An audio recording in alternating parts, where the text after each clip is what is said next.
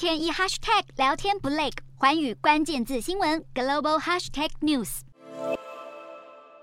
美国财政部长耶伦日前造访非洲，先后拜访塞内加尔、上比亚与南非三个国家，期盼美国能够加强和非洲的合作与投资，同时帮助缓解当地的债务问题。其实更重要的是要对抗中国长期在非洲经济领域的主导地位。在访问行程首站的塞内加尔，叶伦就表明各国协助解决非洲债务困境的重要性。叶伦过去曾经批评中国透过疯狂撒币，在贸易、投资等领域影响非洲国家，甚至以提供债务援助的方式，让非洲国家陷入难以还债的处境。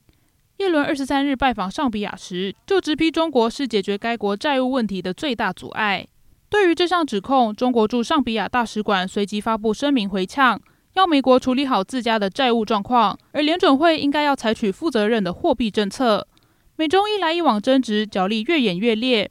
面对中国势力在非洲的伸张，美国明显不会有所退让。华府去年年底举行美非领袖峰会时，就承诺要在未来三年向非洲提供五百五十亿美元的资金，作为经济、卫生和安全的援助。而叶伦这趟非洲行再次强调。非洲地区的蓬勃发展意味着需求市场的扩张以及投资机会的增加，这对美国来说必定能带来许多利益。